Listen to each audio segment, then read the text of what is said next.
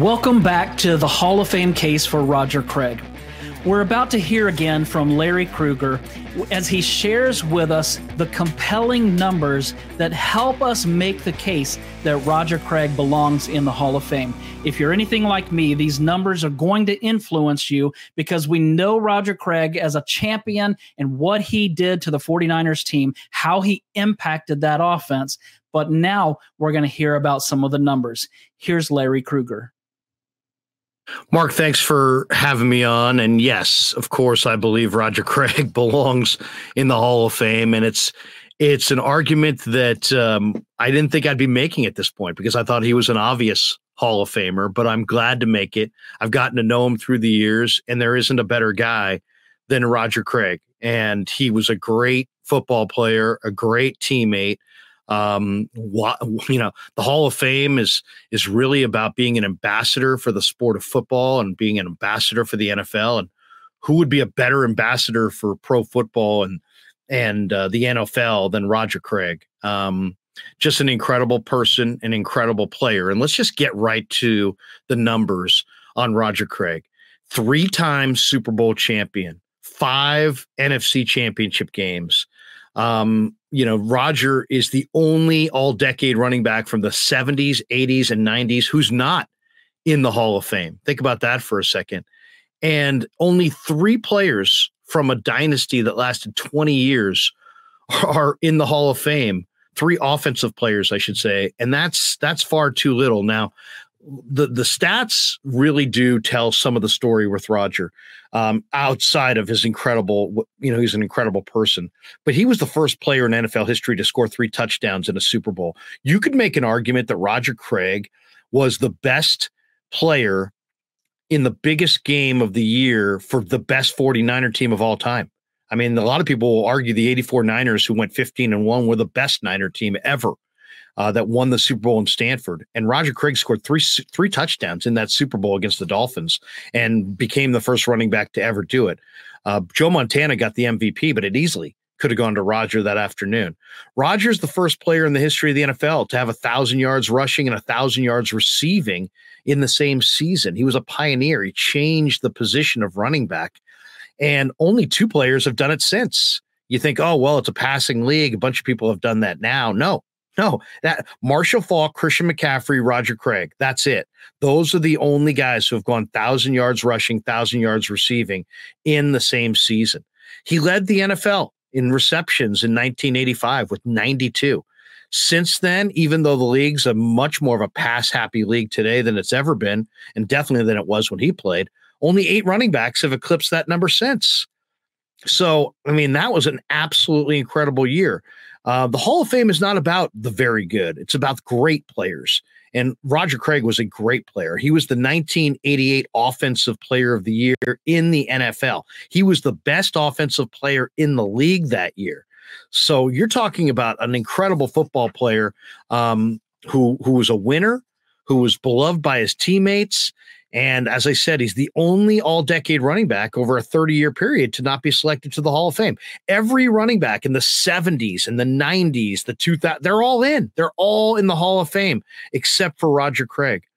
Um, he made the playoffs every season in his NFL career.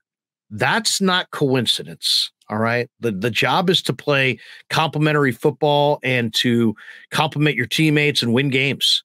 And nobody did that really better than Roger. I mean, 11 seasons in the NFL and make the playoffs every year.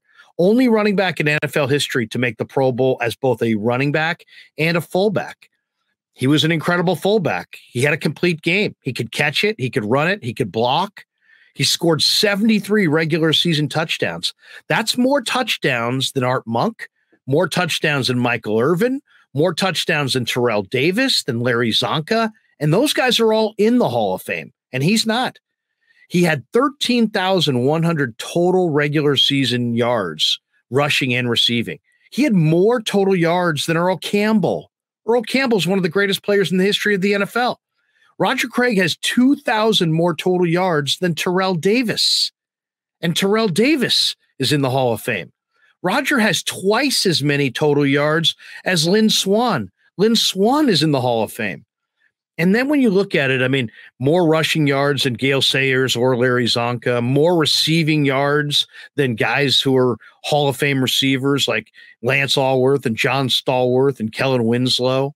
Um, I mean, Roger Craig was a running back and he he has only 500 yes 500 less receiving yards than Lynn Swann, who's also in the Hall of Fame first running back to have 100 yards receiving in a Super Bowl.